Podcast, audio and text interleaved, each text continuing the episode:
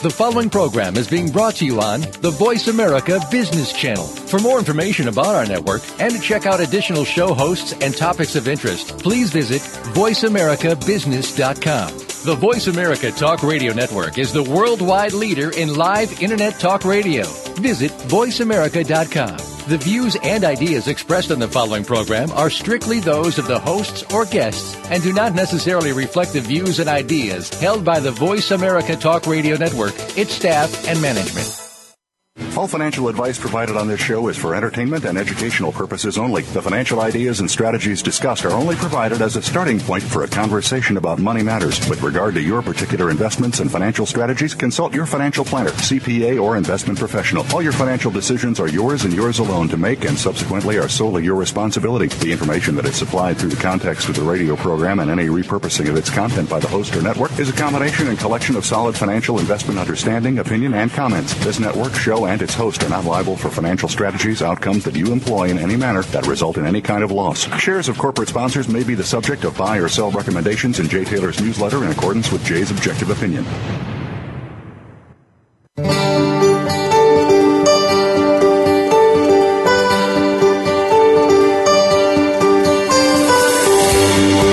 Welcome to Turning Hard Times into Good Times with your host, Jay Taylor. This hour will help investors fix issues and achieve personal gain. Now, here's your host, Jay Taylor. Welcome to Turning Hard Times into Good Times. I am your host, Jay Taylor. Uh, I want to thank each of you for listening to this show, making it the number one show on the Voice America Business Channel. And of course, we also want to thank our sponsors for making this show economically viable. Our sponsors for today's show are Blue Gold Waters Technologies, Prophecy Platinum, Balmoral Resources, Golden Arrow Resources, and SGX Resources. We know this show is about uh, has as a major focus economics and, and geopolitics because those are forces that have so much to do with macroeconomics and, and policies that really impact markets in a very real and sometimes dramatic fashion. So I've always believed that understanding what is really going on, as opposed to the propaganda that you're that that we are really all of us are being fed 24/7 by the major, I think, by the most amazing mind shaping mechanism in the history of humankind. That is the American media. Uh, so what we're trying to do on this show is to find out what's really going on as opposed to the propaganda that you're constantly being fed 24/7 by the American propaganda machine sometimes uh, that may bring us uh, to guests that are somewhat uncomfortable for some of us to listen to because they go so much against what we are being uh, told is the truth by the pro- by the uh, by the mainstream. And I think the uh, by the brainwashers, if you will, of our uh, of our system. Um, but you know, seeking truth has really served us quite well. I think it served me and my listeners and my subscribers quite well. It has really enabled us to own gold prior to the Lehman Brothers decline. Um, so I have a very strong bias uh, towards continuing to hammer away at uh, what I believe are establishment lies and, and half truths. Uh, that is a big part of what this show is all about, for sure. At the same time, though, we do need to earn a living. That is quite obvious. That uh, you know, it's nice and dandy to, to talk about philosophy and what government should be and this and that, uh, and to expose what's really going on is very, very important. Uh, not necessarily to be able to change it, but at least in our own small way to invest accordingly so that we can reduce the, the downside risks and enhance our chance of survival uh, and even thriving. That's, of course, the goal of it and the reason for it. But, you know, sometimes just I'm asking actually for your help uh, in answering a question. Do you think that this show is too much loaded towards uh, these geopolitical and philosophical discussions, macroeconomics, and so forth? Should I focus more on concrete investment ideas and less on geopolitics and macroeconomics? I'd like to hear what you have to say about that. I'd like to hear what you have to think about that. I do try, it's my goal, to have it sort of balanced 50 50, but maybe sometimes my passion takes me more towards uh, the uh, geopolitics, macroeconomics, uh, philosophical issues than uh, towards, the, uh, towards addressing the here and now. Uh, those matters. So I'd like to hear what you have to say, and you can send me an email to questions for Taylor at gmail.com. Well, let's get into today's show. you know, I, I do believe that the use of fiat money uh, that because of it, we are heading into some really big trouble financially, that our markets are in big trouble.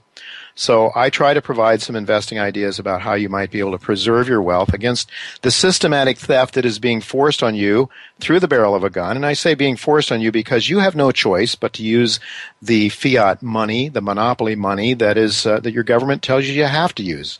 Uh, what you can do, of course, is to exchange that fiat money for tangible goods or for shares of stock uh, that represent ownership in tangible goods, like mining companies and so forth. In just a few minutes after our first break, I will be talking to Greg Johnson, who is the president and CEO of a company that I think possesses the number one platinum group base metals project in the world at this time, a very large scale project uh, not only is this project in a politically safe jurisdiction in Canada's Yukon, uh, but Greg will tell you its grades and dimensions, uh, plus the infrastructure uh, things that it, uh, positive infrastructure that it has there, uh, really makes this a very, very, very, very good prospect. Um, the company I'm talking about, of course, is Prophecy Platinum. They are a sponsor of this show. I have bought them for my own account, my retirement account, and they are a recommendation in my newsletter as well. And the project is the Wellgreen project in the Yukon. So Greg will be here at about uh, that time to talk about, uh, just in a few minutes to talk about the Wellgreen. Then at about 3.30, another Johnson will be with us, but this Johnson is named Elijah Johnson. He is a young man that I met. Uh, I met him up uh, uh, at the Liberty Mastermind Symposium earlier this year in Dallas. Elijah will actually replace me as a host when he interviews a fascinating guest named Ann Bernhardt, who will help explain why I think you need to get your money out of fiat as quickly as possible as much of it as possible and into solid, tangible assets. Criminals like former Goldman Sachs executive and former New Jersey uh, governor John Corzine are in fact the foxes that are guarding your bank account. And just as Corzine of IMF uh, of MF Global gambled away clients' money that he ethically had no right to touch. There are more foxes out there that are guarding uh, your bank account. And indeed, just yesterday, I was alerted to the fact that Banca Monte Paschi of I- of Italy, uh, the bondholders there were told that they had to give some of their money back to the bank in order to keep the bank solvent. That was the European authorities. So here we have the bail-in. Another example, just as in Cyprus, not just as in, but similar to Cyprus. And and uh, you have to realize that the Bank of England and the FDIC have in fact published a white paper in which they are preparing to take a portion of your savings and my savings out of your bank account and my bank account uh, to protect the likes of the John Corzines. These banks go out and gamble with your money, and we reap huge profits. And when they lose, then they want you to bail them out. It's totally unjust. There's no question about it. The people, I believe, uh, that commit these kinds of uh, these kinds of crimes should pay for them. Uh, but the guys with the guns and the money, which have been created out of thin air, of course, have the ability uh, to bail these crooks out. And uh, and they also have the ability to wage war. I think that's a big part of what our uh, what our system is all about. Why we're in perpetual war is About 4:30, Daniel McAdams will be with us to talk about the latest propaganda uh, that's going on there uh, in that front to keep us uh, in warring mode all throughout the world, in Syria and Iran and what have you. Then uh, to talk more directly about the phoniness of our markets and why the world tapering. Uh, the the the word tapering has been conjured up just as one more word um, Conword, actually. Ranting Andy Hoffman will join me at about 4 o'clock to talk about why you should ignore all notions that Mr. Bernanke is in control of our monetary system. I think all of these are very important messages, so I hope you'll uh, stick around. We do have to go now to our first uh, break, and when we come back, I'll be uh, talking to Greg Johnson, the president and CEO of Platinum Group Metals. Don't go away, I'll be right back.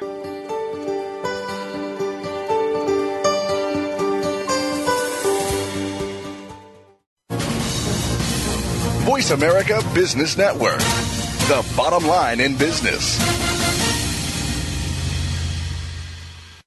In this climate of increasing global economic uncertainty, just one safe haven remains precious metals. Led by a strong, proven management team, Prophecy Platinum is actively developing the Wellgreen Platinum Group metals, nickel, and copper property a large, easily accessible deposit in the Yukon with an estimated resource of 1 million ounces of PGM and gold indicated and a further 11 million ounces inferred. Large deposit, excellent infrastructure, impressive drill results, and increasing international demand. To learn more about Prophecy Platinum and the Wellgreen Project, visit prophecyplat.com. Some things never go out of style. In the gold business for over 100 years, high grade Canadian gold discoveries have been in vogue amongst investors. Balmoral Resources has continued to deliver high grade results from a series of new discoveries in Quebec. If you're looking to upgrade your portfolio in the fall with some golden highlights, learn more about Balmoral at balmoralresources.com. Balmoral trades on the OTCQX under the symbol BALMF and on the Toronto Stock Exchange under the symbol BAR.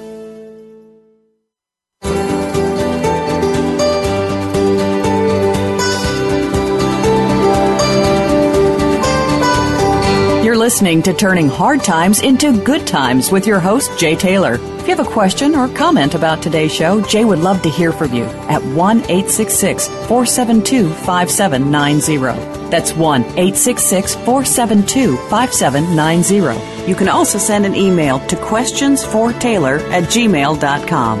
That's questions, the number 4, Taylor at gmail.com. Now, back to our program.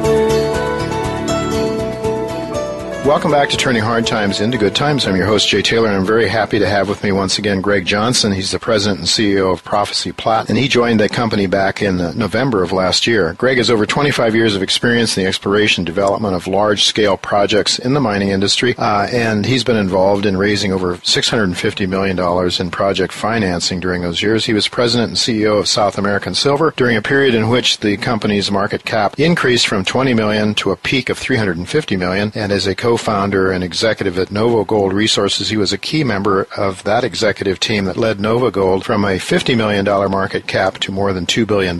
He oversaw the expansion of its resource base to over 30 million ounces of gold. He began, uh, Greg began his career with Placer Dome. Uh, he held various senior roles in domestic and international exploration and projects from early discovery stage to feasibility and operations in Alaska, Canada, Africa, Australia, and Russia. So Greg, uh, and he's of, course, he is a geologist. He has a degree in uh, an honors degree in geology from Western Washington University. Welcome, Greg. It's good to have you back. Well, it's nice to be back.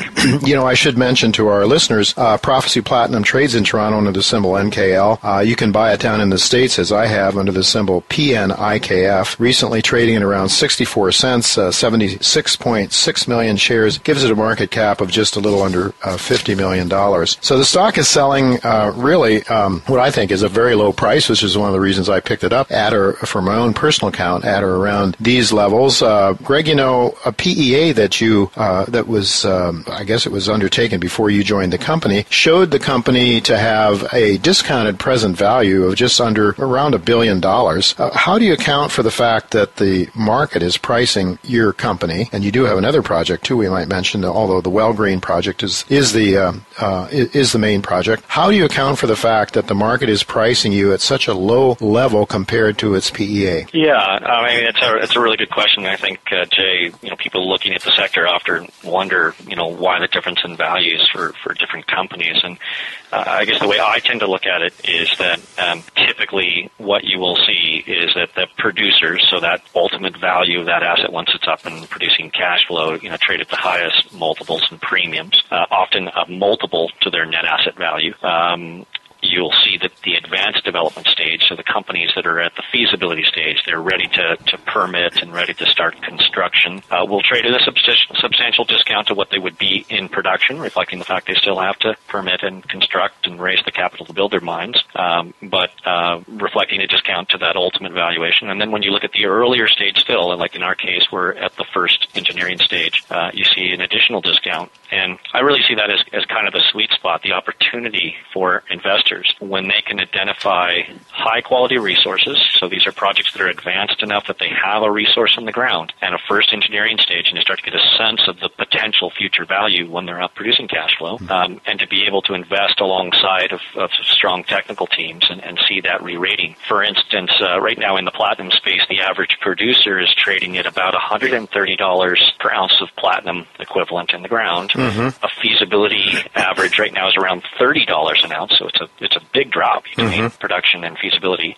Mm-hmm. And then early stage companies like our own are trading at three dollars an ounce in the ground, which is you know really amazing. Right. Um, and you know when you look at success stories like NovaGold, like Detour Lake, um, you know for a polymetallic, you know Ivanhoe mines would be an example. Mm-hmm. You know often there can be five x, ten x, fifteen x gains from those early stages to successful feasibility and, and ultimately bringing these things to production. Mm-hmm. Uh, and that's, that's that's the opportunity. And key, of course, the key is the right kind of team with the right kind of experience, the ability to raise capital and to advance the project, de-risk it value, uh, you know, over time, reflecting that de-risking and, and that greater and greater certainty of achieving cash flow. Of course, part of the de-risking process uh, is, as you mentioned, raising capital. And um, you know, with a company like yours with uh, 60 or 76, 77 million shares outstanding, you're probably going to raise some more capital. You're probably going to issue some more shares. So that's no doubt part of the reason you're priced where you are. But to give our listeners some sense of what you have in the ground there, Greg, perhaps you could just uh, tell tell us again how many ounces of what do you have? It's it's you know it's a multi uh, metal project. So, but but give us a sense of. And I think you like to group the platinum group metals plus gold together, and then the base metals together. But if you give us some idea, so people can start to think in terms of what that upside potential might be if you're able to take it into or towards production. Uh, you know, 130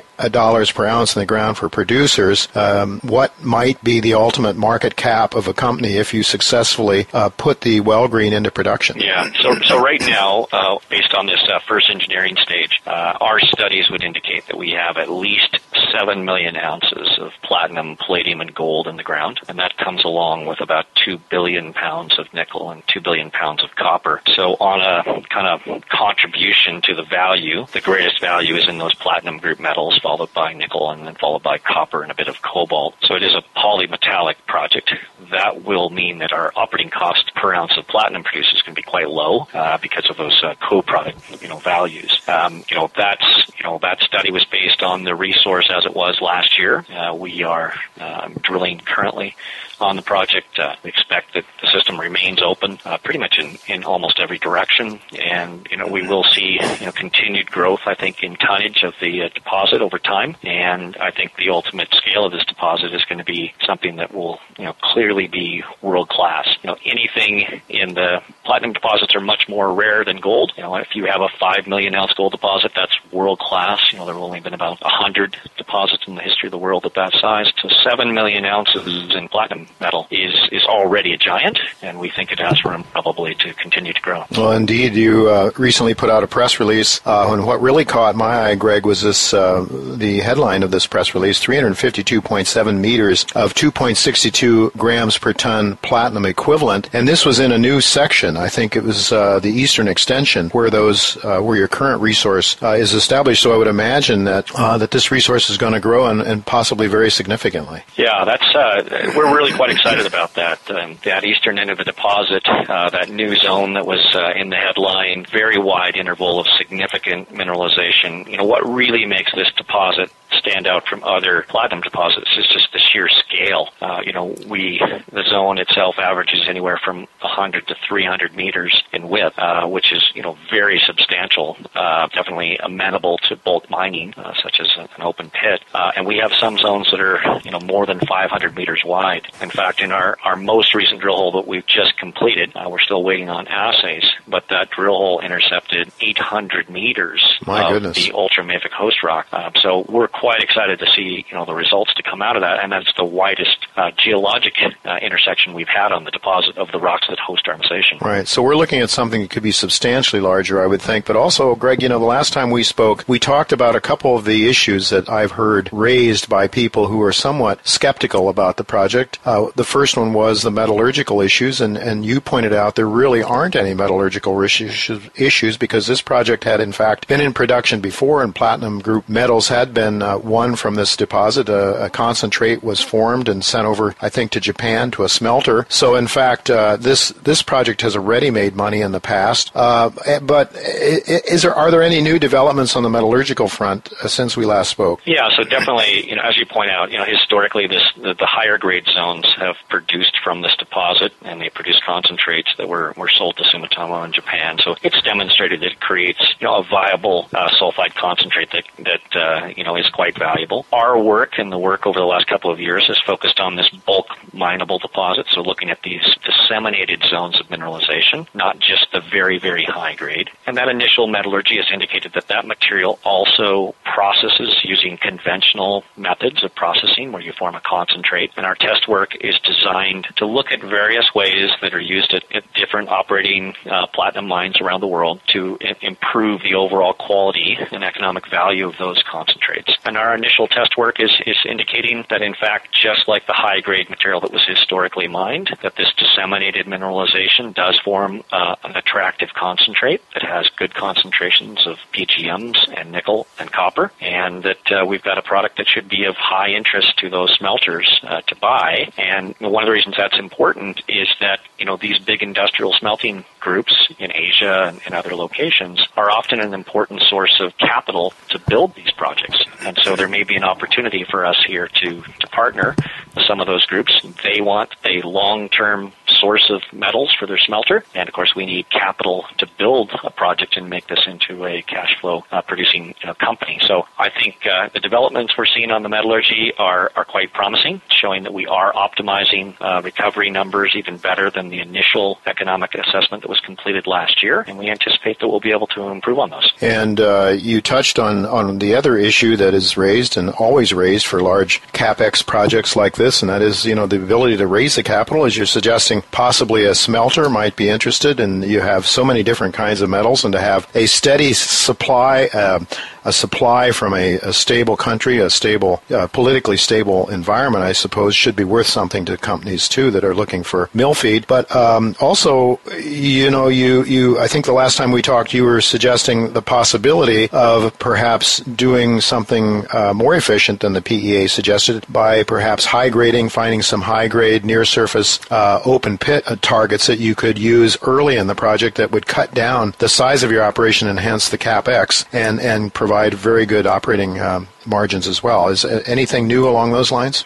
Yeah, that still remains the focus for this next study. The original uh, economic assessment looked at just a large open pit mine at a relatively um, large throughput, about 30,000 tons of material per day, which is a pretty big precious metals mine. Uh, this year's study is looking at getting started with something smaller, something in the uh, 10,000 to 12,000 ton per day, and we think that that's going to reduce the capital demands in terms of the you know money needed to build the project substantially. Targeting something in the kind of 300 to 400 million dollar range. You know that still sounds like a big number, but relative to billion dollar projects that are out there, it's the kind of project that a lot of uh, financiers are, are looking for. Uh, and because our project does have these higher grade zones within it, we think there's the opportunity to run that smaller operation, uh, less capital intensive to start with at higher grades, and therefore make it a very attractive rate of return and cash flow producing project that ultimately you would expand over time uh, and build it up to its ultimate uh, capacity as a, as a large precious metals. Greg, we're just about out of time, but uh, is is there anything else that our listeners should be aware of? I, I, guess what I'd like to ask you is, what are the drivers? What should the what should investors be looking for uh, now going forward for the rest of this year and into next?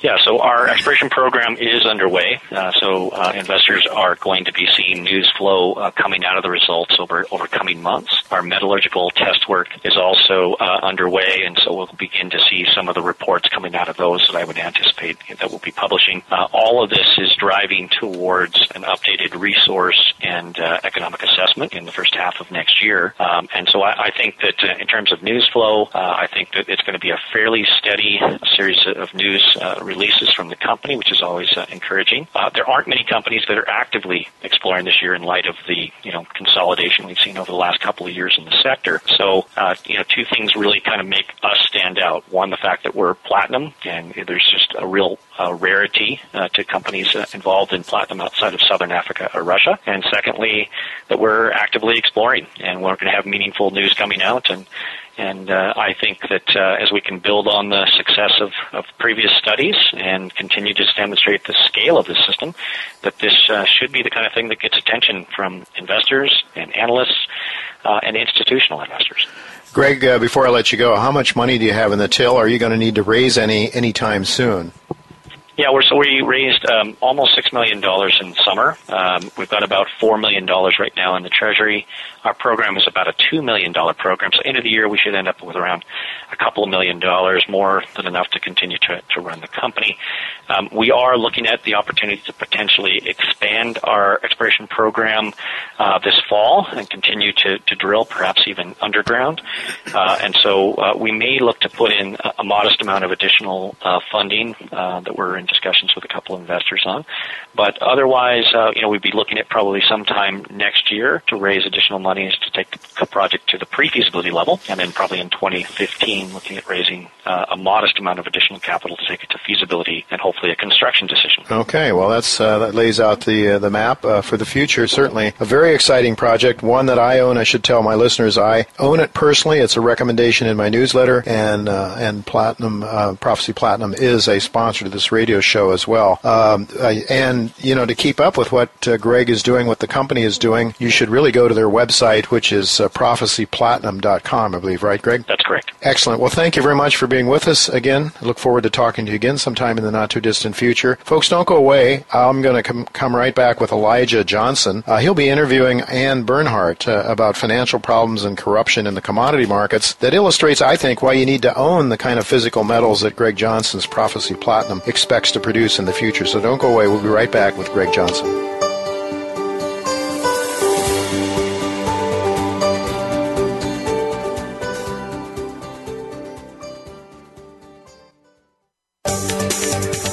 Boardroom to you, Voice America Business Network. Golden Arrow Resources on the TSX Exchange has recently made a new silver discovery and is presently drilling a 6,500 meter program on that discovery. A maiden resource calculation is expected to be released in April of this year. The project is located in Jujuy province in northern Argentina, just 30 kilometers from the Pirquitas mine operated by Silver Standard. Golden Arrow has an experienced team with decades of experience in Argentina. Golden Arrow offers shareholders exceptional leverage with an exciting new silver discovery. SGX Resources is an exploration gold company with multiple advanced exploration projects in the Timmins Gold Camp. Recent high grade intersections at SGX's Tully deposit include 14 meters at 20.1 grams per ton and 17.6 meters at 11.1 grams per ton. The deposit is currently more than 600 meters along strike with a depth of up to 250 meters and remains open in all directions. SGX Resources trades on the TSX Venture Exchange with the trading symbol SXR. Visit our website at www.sgxresources.com. From the boardroom to you, Voice America Business Network.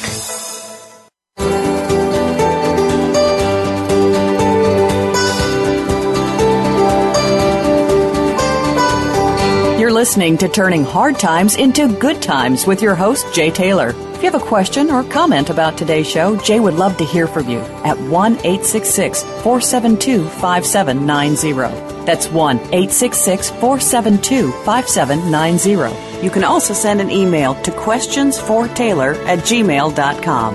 That's questions, the number 4, Taylor at gmail.com. Now, back to our program.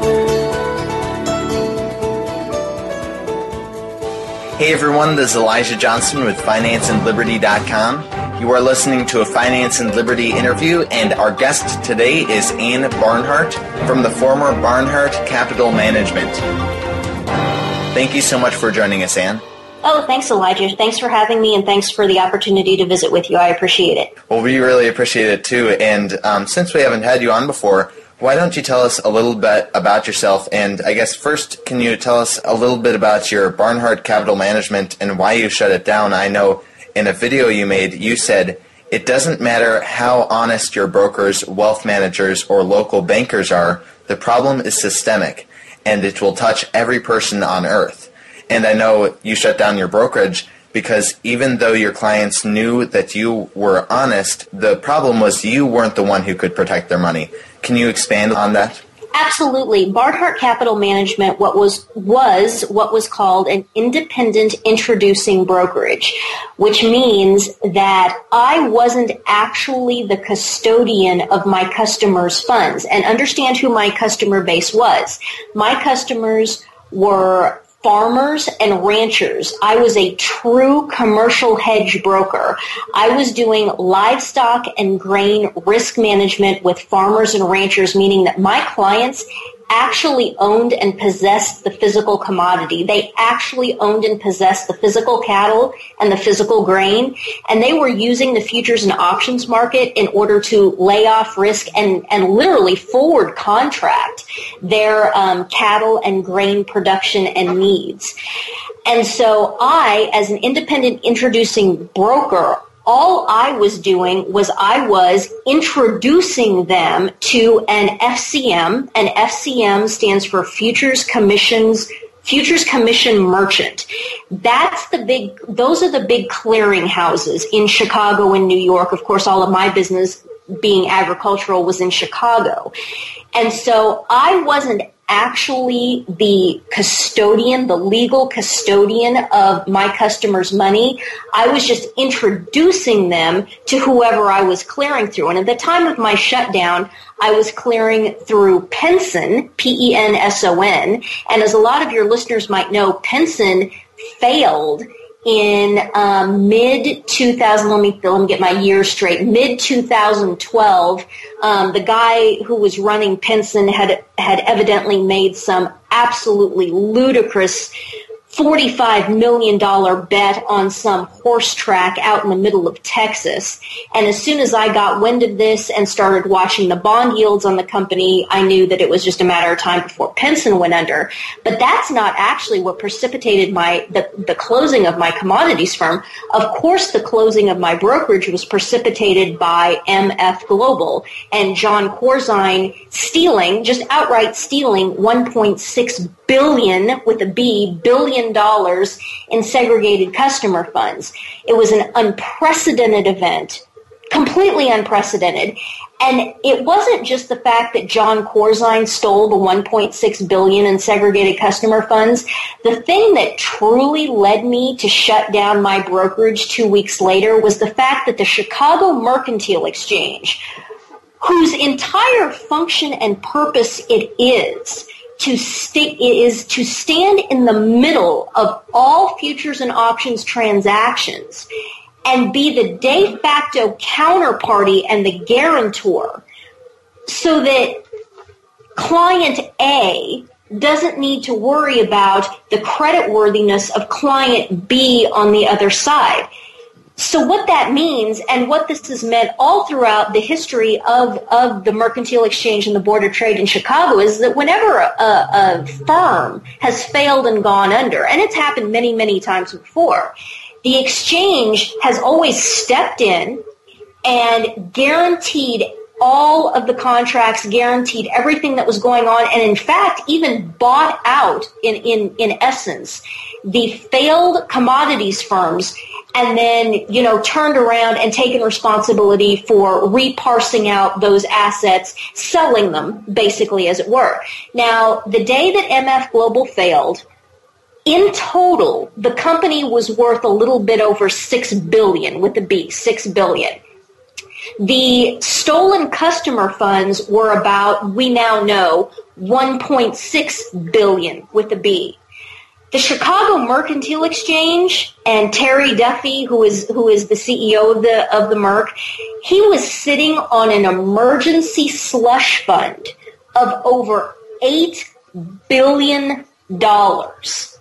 Okay, so the Merc on the day that MF Global failed could have completely bought out the company, guaranteed and backstopped everyone and everything without even breaking a sweat and still had about $2 billion left over in its emergency slush fund. The fact that Terry Duffy and the Mercantile Exchange elected not only to not do that, but to lock those customers out of their accounts for in excess of the week, for an excess of a week, not even allowing them to liquidate their positions. Th- this is just completely unfathomable, Elijah. And even though I wasn't clearing through MF Global, I saw the writing on the wall and what instantly became obvious to me and then and then connecting that to the fact that I knew what was going on with my clearing firm which was Penson and how they were kind of on the ropes financially anyway.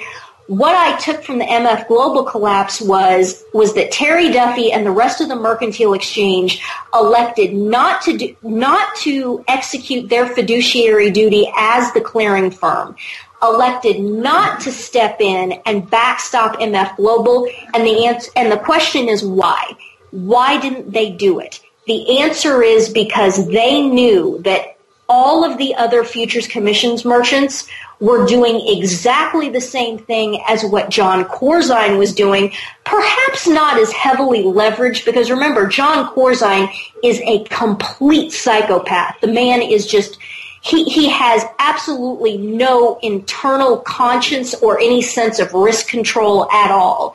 So yeah, he had MF Global leverage to an absolutely unfathomable level. But the fact of the matter is, Elijah, is that Terry Duffy knew that all of the other FCMs were doing exactly the same thing that Jon Corzine was doing, which is to say that they were taking customer money, customer segregated funds.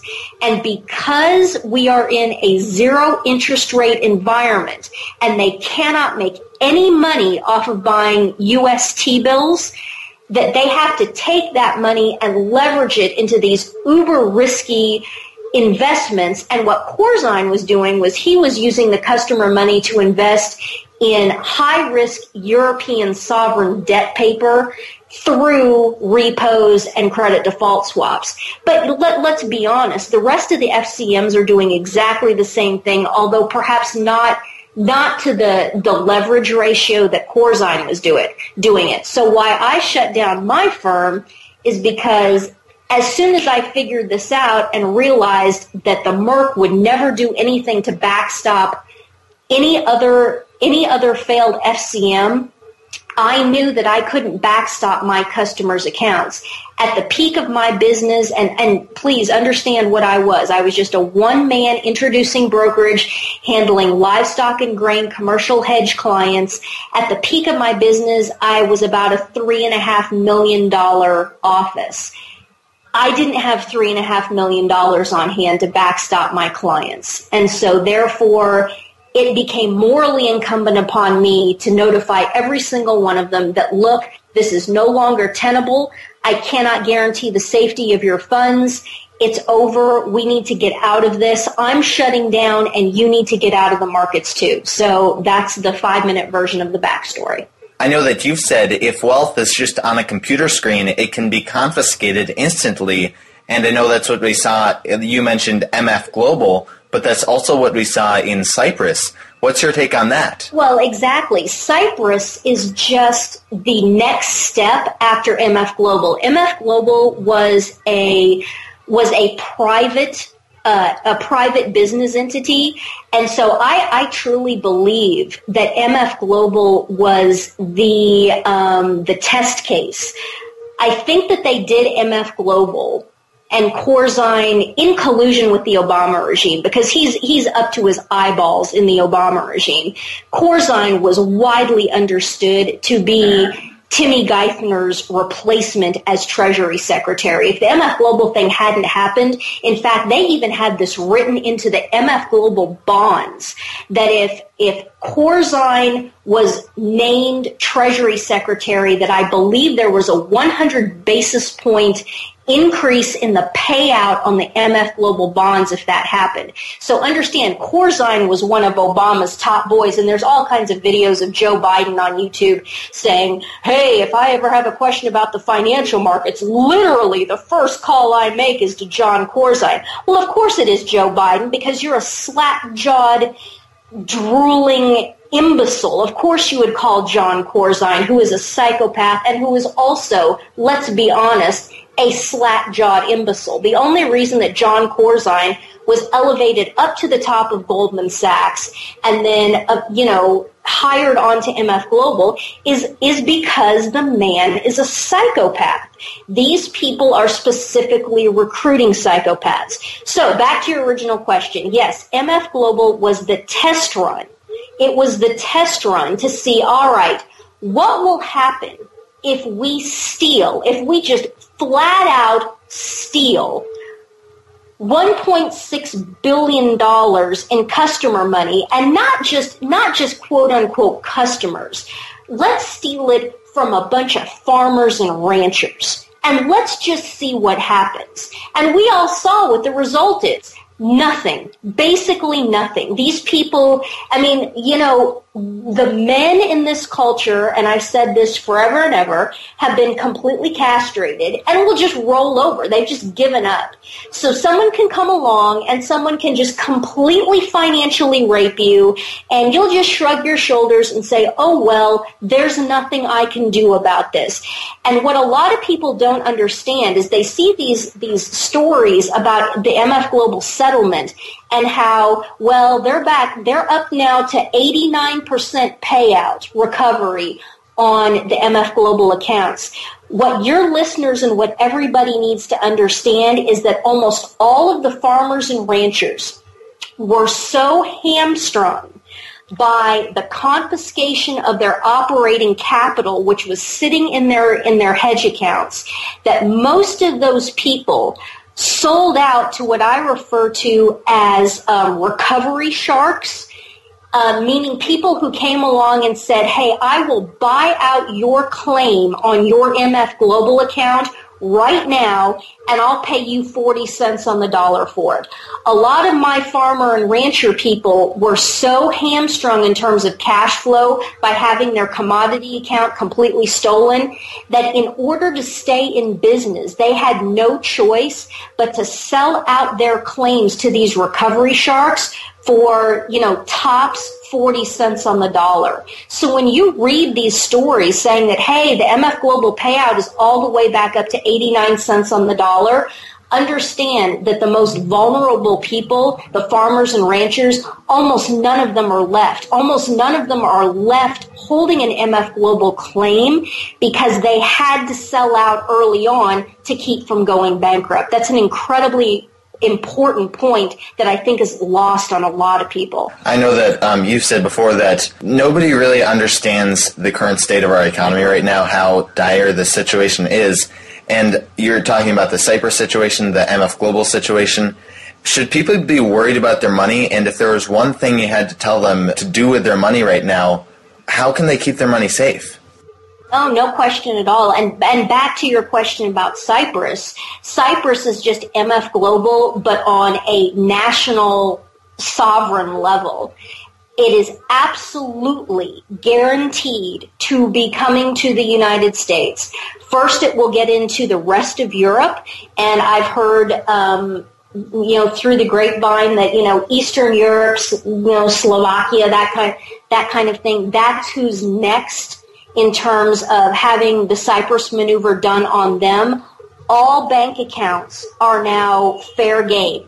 People in, in the EU are now openly saying that bank confiscations will be required and will be executed in order to bail out the European banking system, which is an unsalvageable disaster. It is mathematically unsalvageable.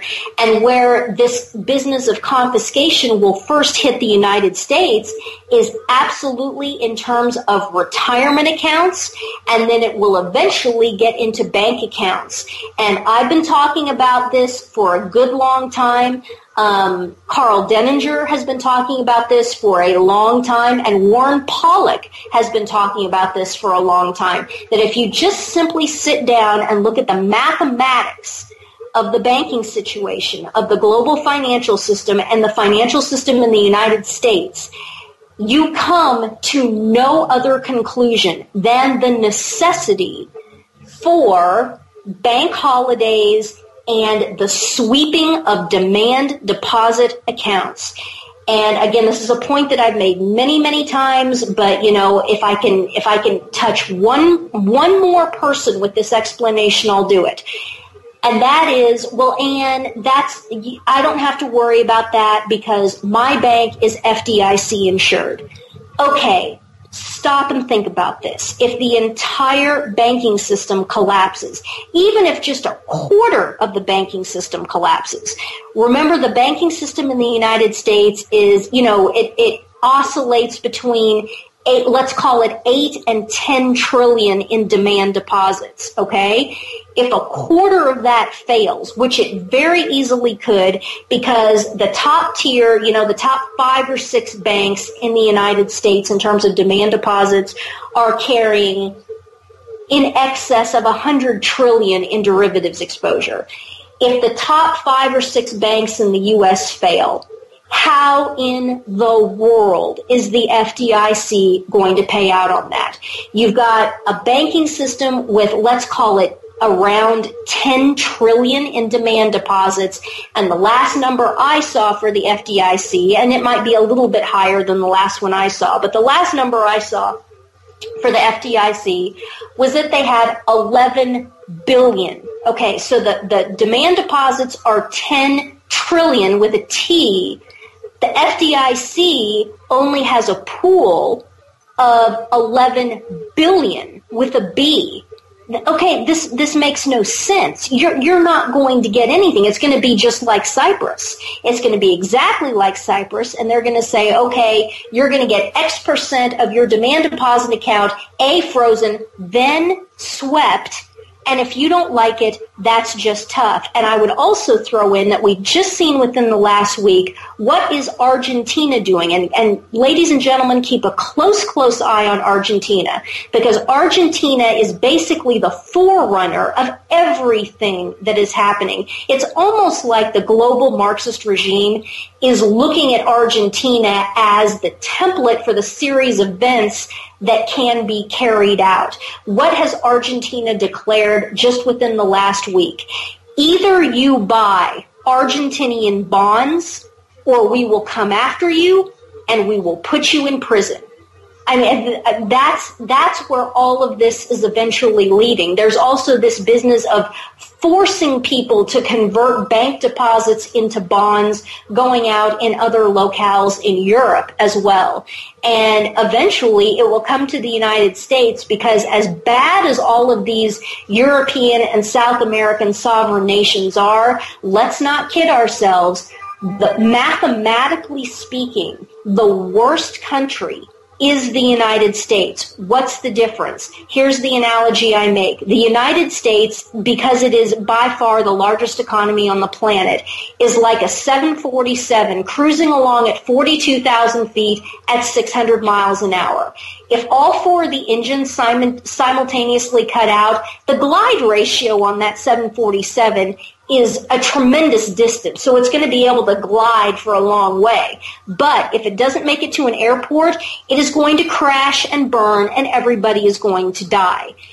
Whereas these smaller countries in Europe, take a Cyprus for example. Well, goodness, a Cyprus, if we're going to make an airplane analogy, is just like a little bitty uh, piper flying around. You know, if all the engines cut, you could conceivably land a piper in a cornfield somewhere. You can't land a forty, a seven forty seven in a cornfield somewhere.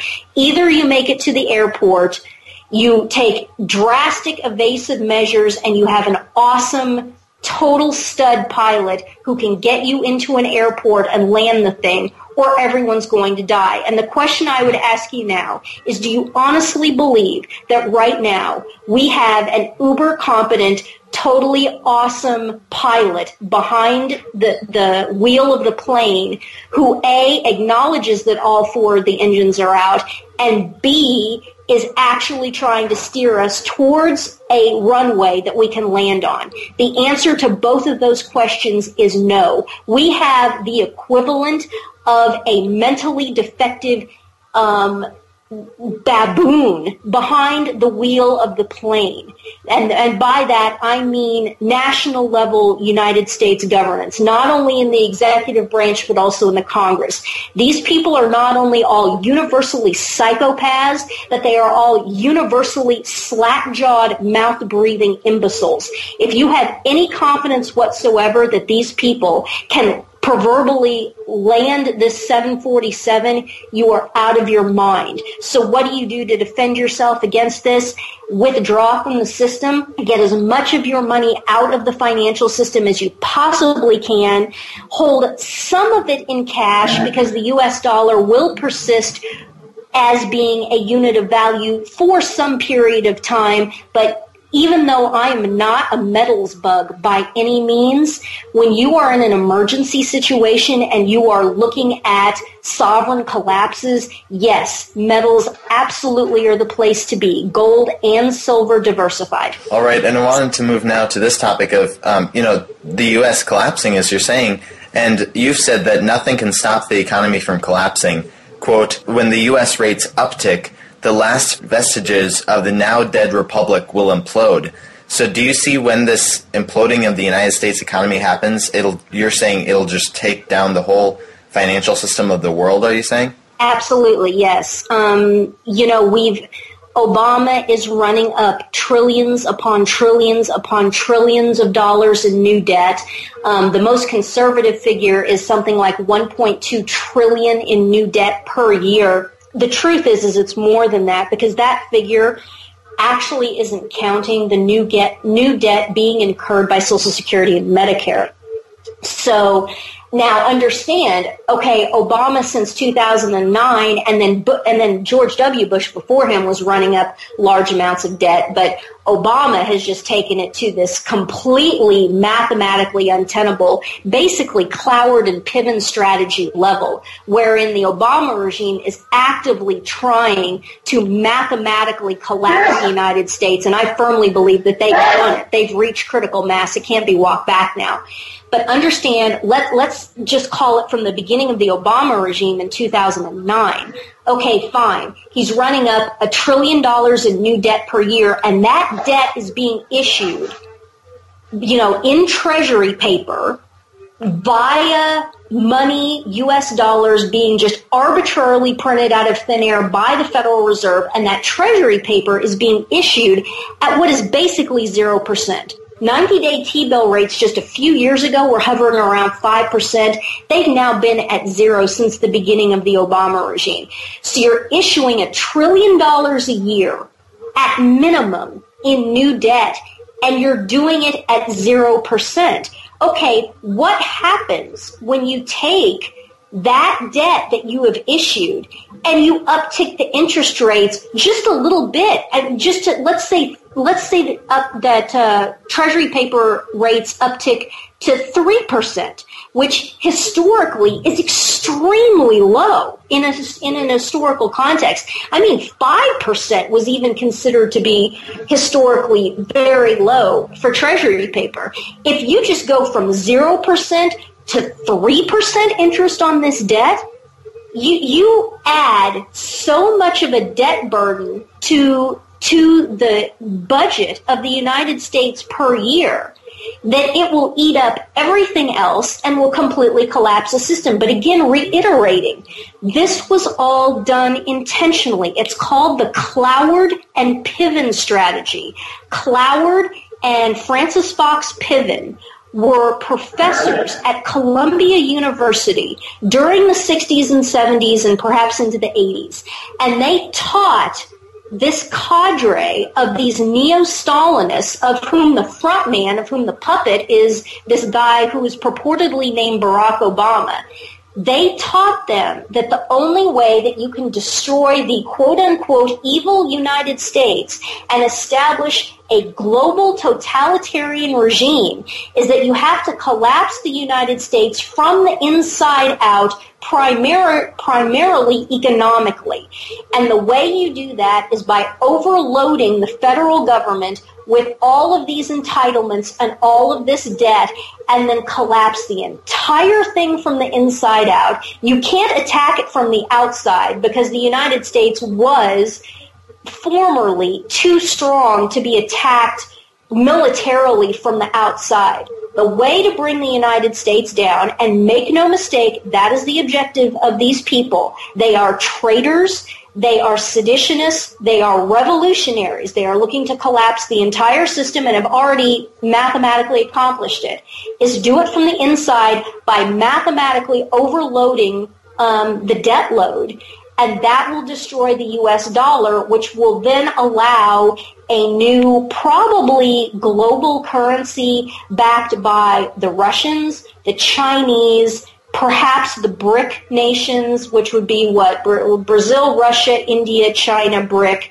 Um, to get them to establish a new currency with perhaps some involvement with, with the Middle East as well. And if you destroy the US dollar, you basically destroy the United States. So before we let you go, can you just lay out for our viewers where you see this all going? I mean, what is the end game of all this? I wish I could end on a better note with you, Elijah, but it's not good at all.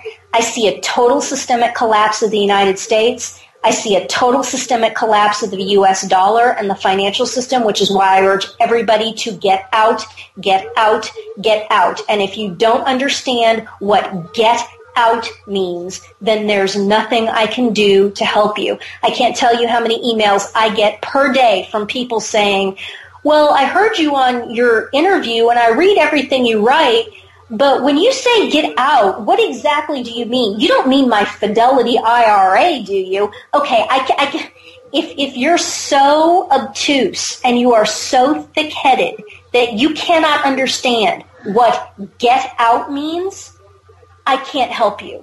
And there are people who email me and say things like, well, I can't get out of my 401k because then I have to pay X number of dollars on in terms of tax liability and then, well, I can't do that. I'm not going to pay taxes. I'm just going to sit and, and, hold on to it. Okay, you're going to go going all of it stolen. What would you rather do? Would you rather pay your tax bracket in taxes or have 100% of it stolen? And what I would even say beyond that is, what is the matter with you? Why are you why are you even still paying taxes? At this point, Paying taxes is like paying taxes into the Third Reich. Really? You're a German in 1941 and you have a conscience and you have a brain in your head. Why are you paying taxes to Hitler? That's exactly what's going on here a, a mass federal tax strike would go a long way to correcting all of this. But of course, people are so chicken and so terrified of the IRS. Oh no, we can't do that. And of course, Elijah, what, what are the headlines of the last week? the IRS has been coming after people and maliciously auditing people based upon their politics anyway. What are you afraid of? What are you afraid of? How are you going to fix this? How are you going to correct this political system? If you refuse to do anything on the offensive tactical side, if all you're willing to do is cower and hide and play prevent defense, how are you going to fix any of this? You have to go on offense. You have to fix your bayonet and you have to charge. You have to be proactive.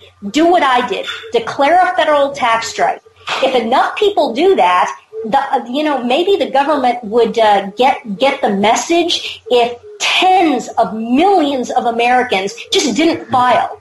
You, you really IRS? You want to come audit all of us? You bring it. We're not paying for this anymore. You're paying for a cult of child sacrifice. You are paying for a cult of the ratification of sodomy, and you are paying to arm Mohammedans who are coming to kill you. What, how in the world can you justify this anymore? A federal tax strike would go a long way. So my four-point plan is media strike, cancel your cable and satellite. B, tax strike. C, eventually it will come to the fact that we should be doing general strikes, which means a total work stoppage. We don't, you don't go to point C until you've done the first two because point C, a general strike actually harms the businesses of your neighbors. But as we saw with solidarity in Poland, general general strikes do have a place and they do eventually need to be utilized. And then once you've uh, done points A, B, and C, if those don't work, that's when we go to armed counter revolution. And remember, we are not revolutionaries. Revolution means turning away from God that is what the Obama regime is. That's what Marxism is. It's a rejection and a turning away from God. We want to turn back to God. We want to be a godly, moral society with the rule of law. That means that we are counter-revolutionaries. So never call yourself a revolutionary. You're always a counter-revolutionary, wanting to turn back towards God.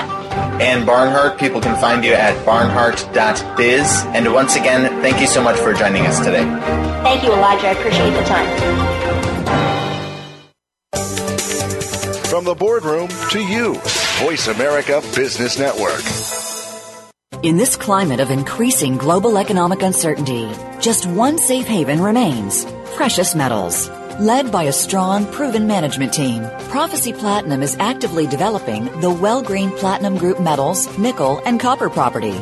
A large, easily accessible deposit in the Yukon with an estimated resource of 1 million ounces of PGM and gold indicated and a further 11 million ounces inferred. Large deposit, excellent infrastructure, impressive drill results, and increasing international demand. To learn more about Prophecy Platinum and the Wellgreen Project, visit prophecyplat.com.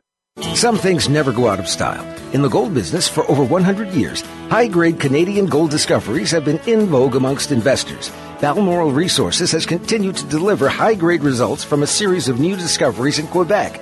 If you're looking to upgrade your portfolio in the fall with some golden highlights, learn more about Balmoral at balmoralresources.com. Balmoral trades on the OTCQX under the symbol BALMF and on the Toronto Stock Exchange under the symbol BAR.